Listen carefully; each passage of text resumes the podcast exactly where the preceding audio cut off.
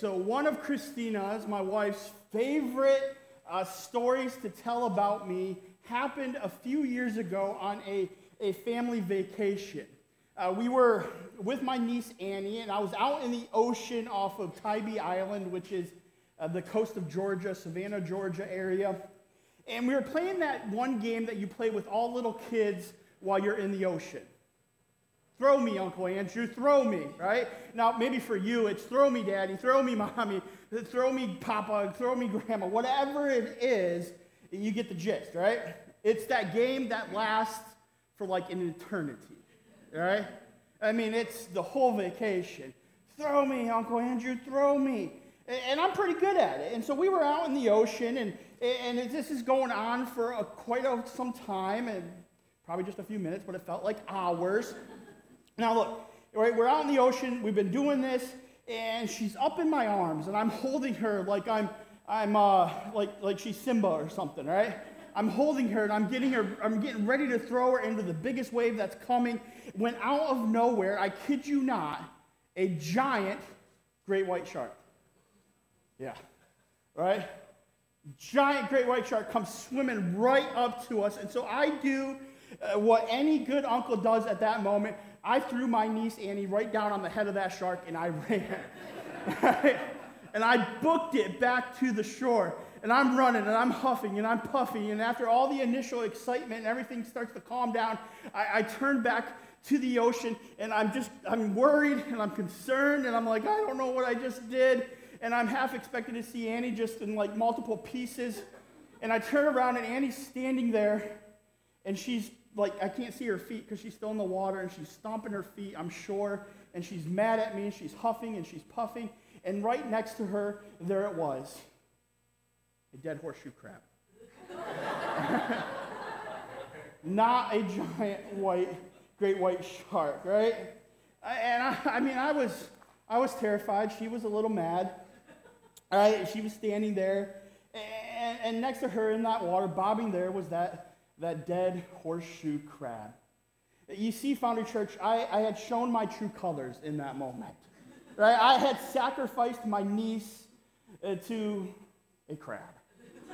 Right? I think you can now see why Christina loves to tell the story because the unexpected finally got me. I'm usually a pretty good person in an emergency. I'm kind of pride myself on being calm and level headed. Uh, but when something unexpected, like a giant great white shark, comes at you, you just turn directions, right? And that's just, I, I didn't know what to do. But that's kind of what we're going to be talking about today, Foundry Church. Right? And that's, the, that's really the onion that I want to peel this morning. Take a look at it like this. Right? How do we react when the unexpected arrives? Right? I, all want us to think about that for a second. Right? Have you ever had a surprise party thrown for you?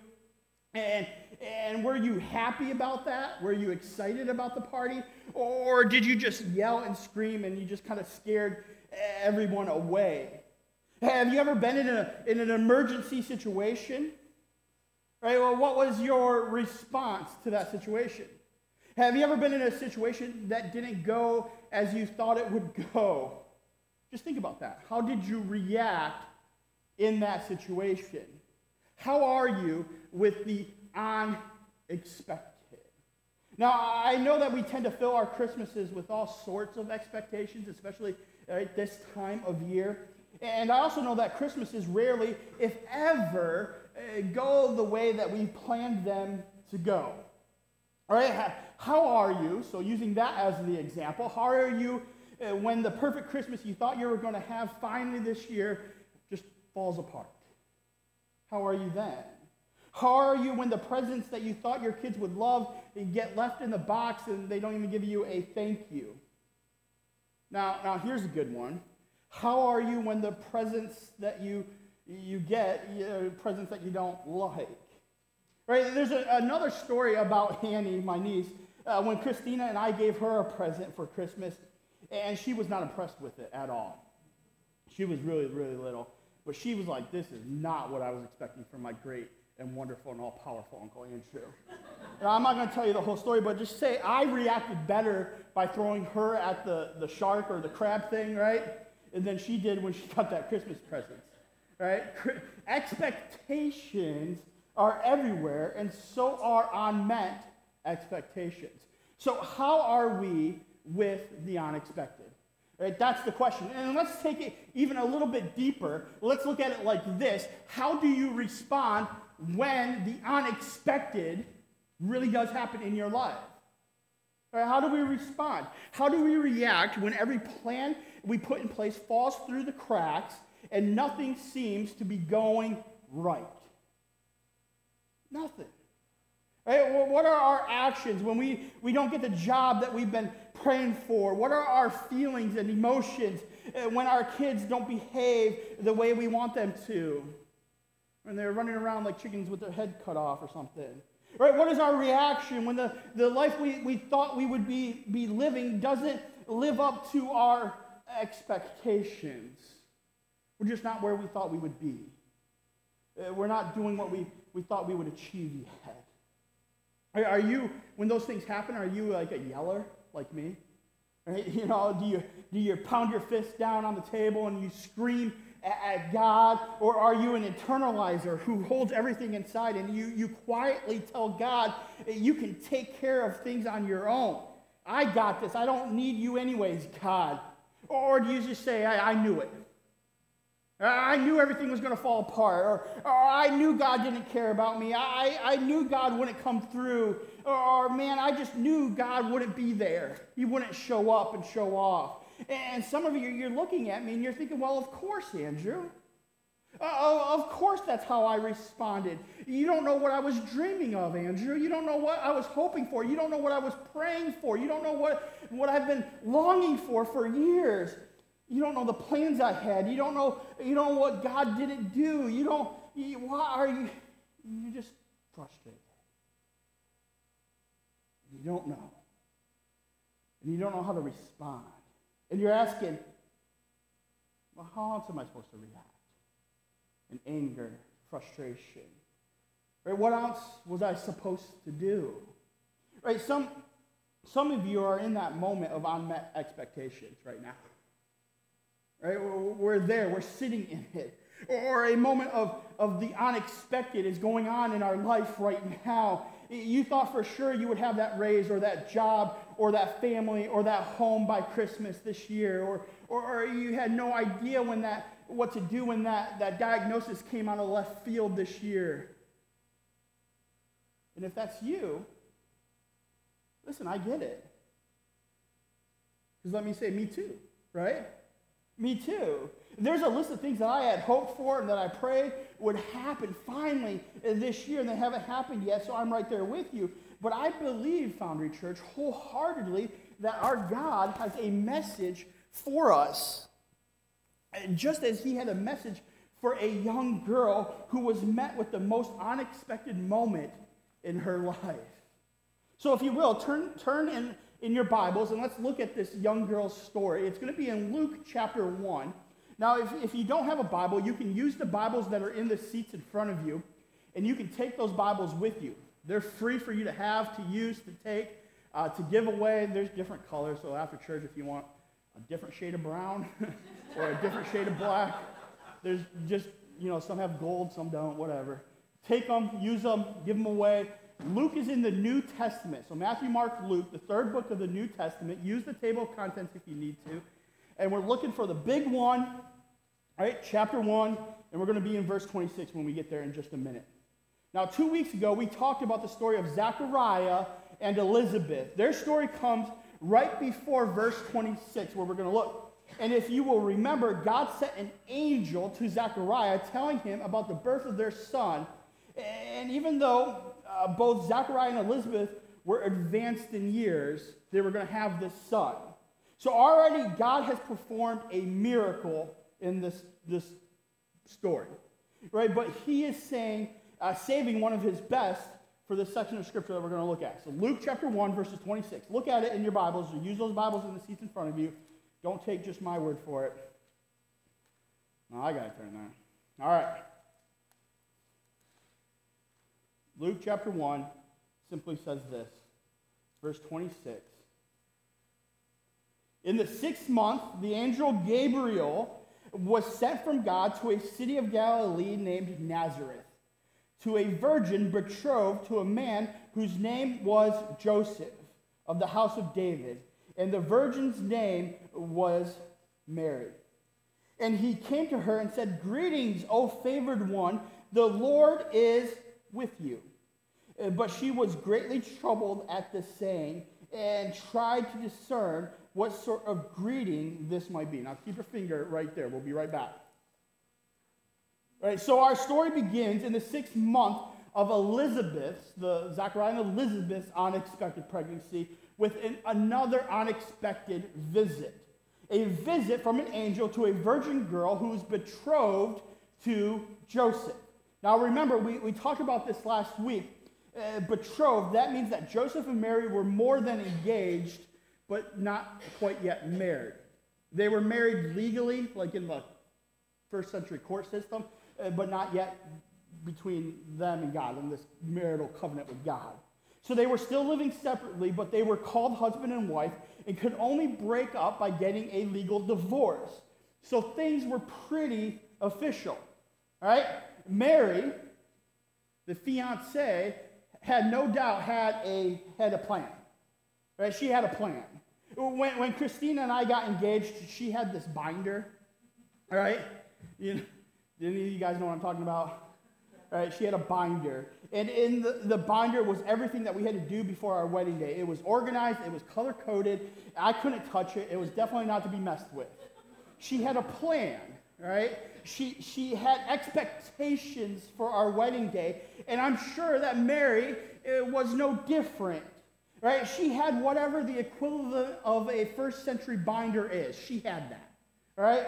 And with a list of things to do and budgets and, and plans and hopes and dreams. She had expectations. And then the first unexpected thing happens. An angel appears and tells her she is highly favored. Right? And I love picturing this because the angel tells Mary this, and Mary starts looking around. She's like, huh? What? Who? What? Are you talking to me? This angel, surely you're not talking to me. You must have the wrong Mary. I think you're at the wrong house. Right? Many of us, we read this passage before, we've read it before, we've looked at this story, or maybe uh, we heard it before, and I think our familiarity can cause us to miss just how unexpected uh, this angel even being at this woman's house is. Right? We, we can't miss that. Notice, first of all, to whom the angel said. Right? Who, who, who did the angel go to? Not someone in power, uh, not a, a priest or a politician, uh, but to a peasant, a poor person, and not even a man, right? But to a woman. Right? There, there is nothing in Mary's life at this moment that warrants God's favor. Mary, she's not rich. She's not wealthy, right? She marries, she's definitely not powerful. Mary is not a perfect human being. She is simply the recipient of God's wonderful, powerful, and more than we can imagine or comprehend grace. Right? There, there's something that is upside down about that. Right? So Christmas, it begins at the bottom uh, of the social order. Christmas begins with the unexpected, and it gets even crazier. Let's look at the next five verses verses 30 through verse 35. And the angel said to her, Do not be afraid. First of all, that's always funny. Angels, you notice angels always say that, don't be afraid, because angels are freaky looking, right? They're not the little cherubs, right? They're freaky looking. They got multiple eyes. It's, it's, it's, that's a different sermon. and the angel said to her, Do not be afraid, Mary, for you have found favor with God. And behold, you will conceive in your womb and bear a son and you shall call his name Jesus. He will be great, and he will be called the Son of the Most High, right? And look at it, capitalized, Most High God, right? And the Lord God will give to him the throne of his father David, and he will reign over the house of Jacob forever, and his kingdom there will be no end. And Mary said to the angel, How will this be, since I'm a virgin? And the angel answered her, her. The Holy Spirit will come upon you, and the power of the Most High will overshadow you. Therefore, the child to be born will be called Holy, the Son of God. Now, if Mary wasn't sitting down prior to this part of the angel's message, she may have at this moment. All right, we can all agree on that. This is, this is getting choppy. This is getting crazy. She probably took a seat.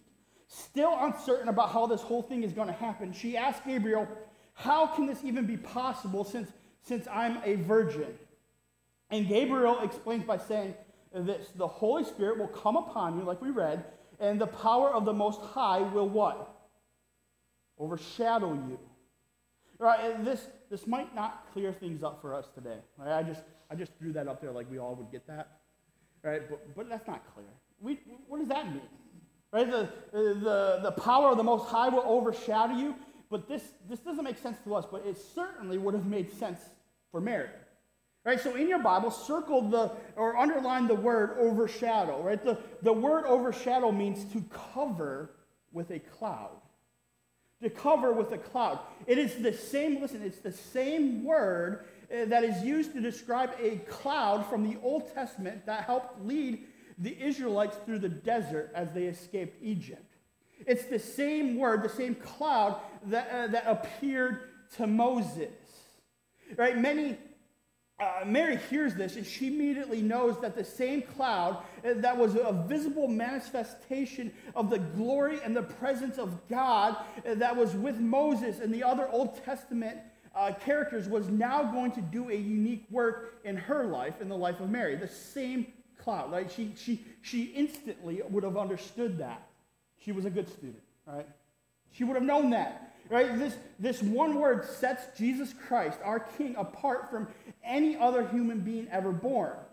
Right? His, his was a divine conception, not a human conception. It was one covered in the cloud of God's glory. While Jesus would have been would be born as a very human being is born. He would, he would be born the same way. His life will be different because of his conception. Are we tracking? So, so when you hear uh, that song on the radio, Mary, did you know? Well, after reading this, uh, these verses, we can answer with a resounding yes. Yes, she did know. yes. And Mary, Mary knew. Now, what Mary did not know, because of the the presence of God's glory. Her son would, would live in perfection as the Lamb of God and would take away the sin of the world. Uh, but you know what? You know what Mary also didn't know? She didn't know what tomorrow would bring. Right? She knew. She knew, okay, the shadow of God is going to overshadow me. The glory of God is in this conception. But she didn't know what tomorrow would bring. Her life was now about to be completely different. Imagine all the emotions. Right? On the one hand, she, she was stunned by the honor. Who, me? I'm favored. Right? On the other hand, she, she dreaded how this could play out. I mean, think about it. She knew Jewish law. She, she knew that Jewish law said that man or woman who committed adultery was to be stoned. And so she was certainly hoping that Joseph would believe her. And then she's probably thinking, wait, what, about Joseph? What about Joseph? Uh, how would Joseph react? She probably thought, hey, Gabriel, can you go visit Joseph too? Pay him a visit? Right? All her dreams uh, that she had growing up to this point were dying. A, a, part of Mary wanted to fall down in grateful praise. Another part wanted to protest at such an unfair, unexpected change to her life. She could throw out that binder right? It was no longer needed because her life had just been thrown the biggest curveball in the history of all time. Her expectations were now completely blown up, and she now had a choice to make. She had to do something. How would she react to the unexpected? Would she react or would she respond? Let's keep reading in the next couple verses. Verse 36 through 38 says this says, And behold, your relative Elizabeth in her old age has also conceived a son, and this is the sixth month with her who is called barren. Verse 37 For nothing will be impossible with God. Verse 38 says, And Mary said, Behold, I am the servant of the Lord. Let it be to me according to your word. And the angel departed from her. So, Mary, she's okay with this whole thing. Isn't that amazing? Why? Well, it's right there in verse 37, right? What did it say? It said, it said, For nothing will be impossible with God. And she's like, That's the God I forged my life on. Right? And this is a great verse, and it's 100% true. You probably should underline that one too.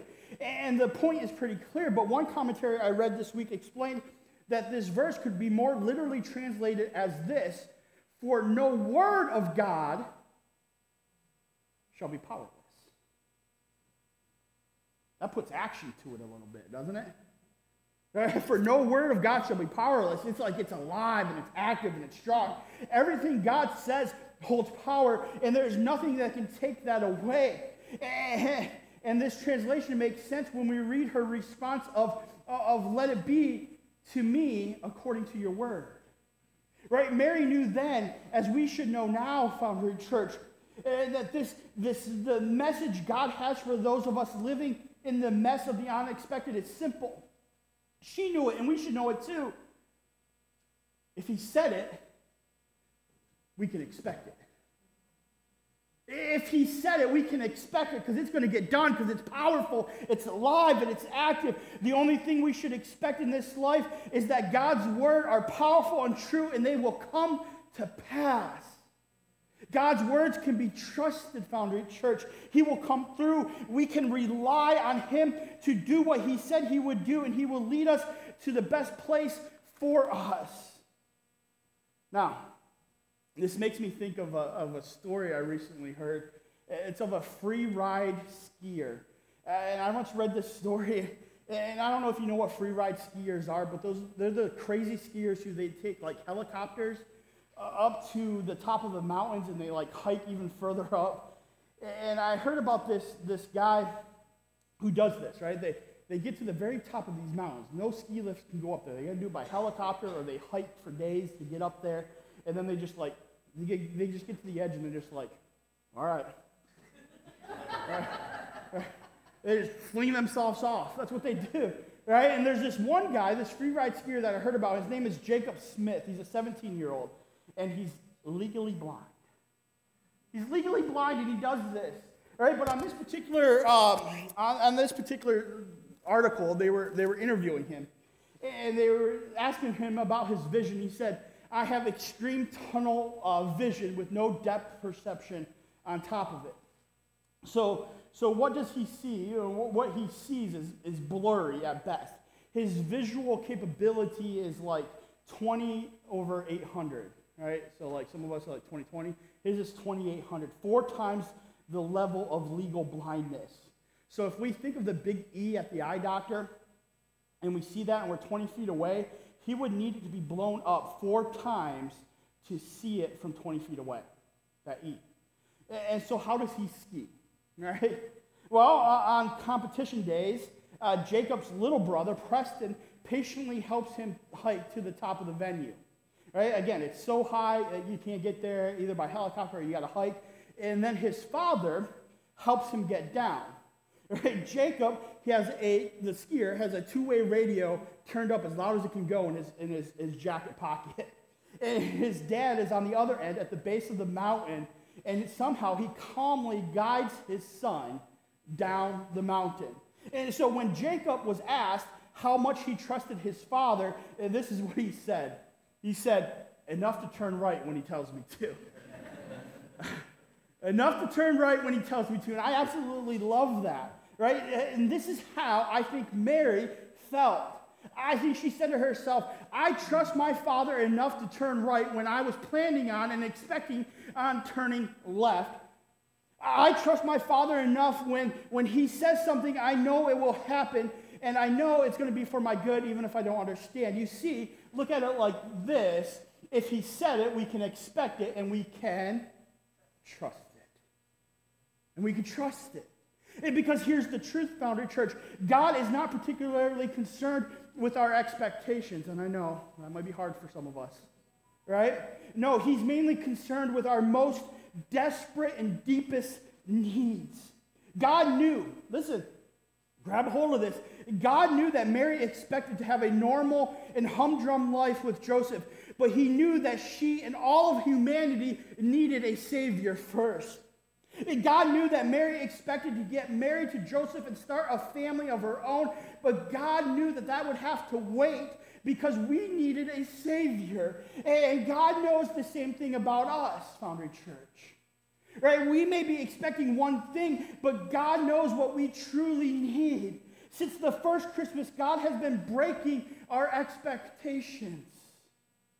Sure, the, the Jewish people expected a Messiah, the son of, of David, to appear in Bethlehem, but they certainly did not expect him to appear there as if by accident in a barn. Although they expected the birth of a king, they certainly did not expect him to be born without dignity in that barn carved out of a, of side of a mountain in the city of David. Although they expected him to be, um, to be hailed upon his arrival, they did not expect shepherds and pagan magicians to welcome him, while the religious leaders who knew the prophecies by heart completely missed it. And we're no different than those Jewish people waiting for a Savior. Foundry Church, we, we have placed our expectations before God, and God said, okay. And He smiles at us. And He says, I have a better idea. I have a better idea. So, sure, we typically do not choose our, our, our most desperate places, the places of our fears and our sins, as places to encounter and worship Jesus, but He does. He knows what we truly need. He, he knows that there are, places where we, we most need Him. In the darkness of unmet expectations, look, God shows up and says, Let me give you what you need. This, this is why we can expect to find God in the somber celebrations of dear friends who, due to an aggressive, unplanned disease, may be sharing their last Christmas together. This is, this is why we can expect to find the God that we forge our life on in the counselor's office of the couple who don't know if they're going to make it through another year together like this. Right? This, this is why we can expect to find uh, God, the God that we forge our life on, in the heartbroken home of a family who doesn't have enough money to exchange gifts this year, and they just hope to make it through the month with a few dollars left over. And this is why I, Foundry Church, expect to find God in the places of my own unmet expectations, my own sinful failings, persistent weakness, and unanswered questions that I am just not wise enough to think my own way out of. I can expect to find God there. There's nothing wrong with planning ahead. I have three calendars. There's nothing wrong with setting goals for ourselves. There's nothing wrong with looking ahead. But the only expectation we should have is that the God that we forge our life on is that God who chooses to send his son into this world through a virgin girl, that that God, the God we forge our life on, the God who chose to send his son, his son to the cross after he lived a perfect life to go to the cross and die a horrible death, and the God who rose his son from the dead right? The only thing we can expect from this God who we forge our life on, who, to offer us hope and forgiveness and grace, that our shattered trust can be rebuilt, that our suffering isn't in vain, and that death will be swallowed up in victory, Foundry Church. What we can expect is that our God's going to come again when we least expect it. The only expectation we can stand firm on is that Jesus came once on Christmas over 2,000 years ago, and he will come again. We will never be disappointed by trusting in the Word of God, and we will never be disappointed by our returning King who knows what we deeply need. So now, as the, as the band comes on up, I want to talk about an old song. Now, some of you know it. In the year 1743, Charles uh, Wesley was an ordained minister of the Church of England. And, and, and for a year, he traveled throughout England working with orphans and the poor. And as the year progressed, he became brokenhearted. He got burnt out a little bit. And he was upset about ministry. He was just frustrated. And he cried out to God. And then in the next year, 1744, he wrote out the words to a hymn about these unmet expectations, about his travels the year before, and how frustrating it was uh, from the lack of success, and just how, how desperate he was. And he writes this song. I'm going to sing it for you. No, I'm just kidding. and it goes like this. It goes. The song goes like this. It says this: "Come, thou long expected Jesus. Come, thou long expected Jesus, born, you born to set thy people free from our fears and sins. Release us, God. Let us find our rest in you." Israel's strength and consolation, hope of all the earth, thou art, dear desire of every nation, joy of every longing heart. Jesus, you were born to set people free. You were born a child, yet you are a king. You were born to reign in us through your spirit forever. Now thy gracious kingdom bring forth. Be thine own eternal spirit. Rule in all of our hearts alone. Be the only thing. Be thine all sufficient merit. Raise us to your glorious throne, O God. You see, Wesley knew what Mary knew and what we can cling to as well and know. When it seems like the world has done nothing but let us down and we have all these unmet expectations, we can cling to the powers, uh, to the power of the Word of God and to our soon returning King, King Jesus, who will deliver us from unmet expectations of this world and from the, the, the sin that snares and entraps us. We can expect Jesus to come again, Foundry Church, and take us home.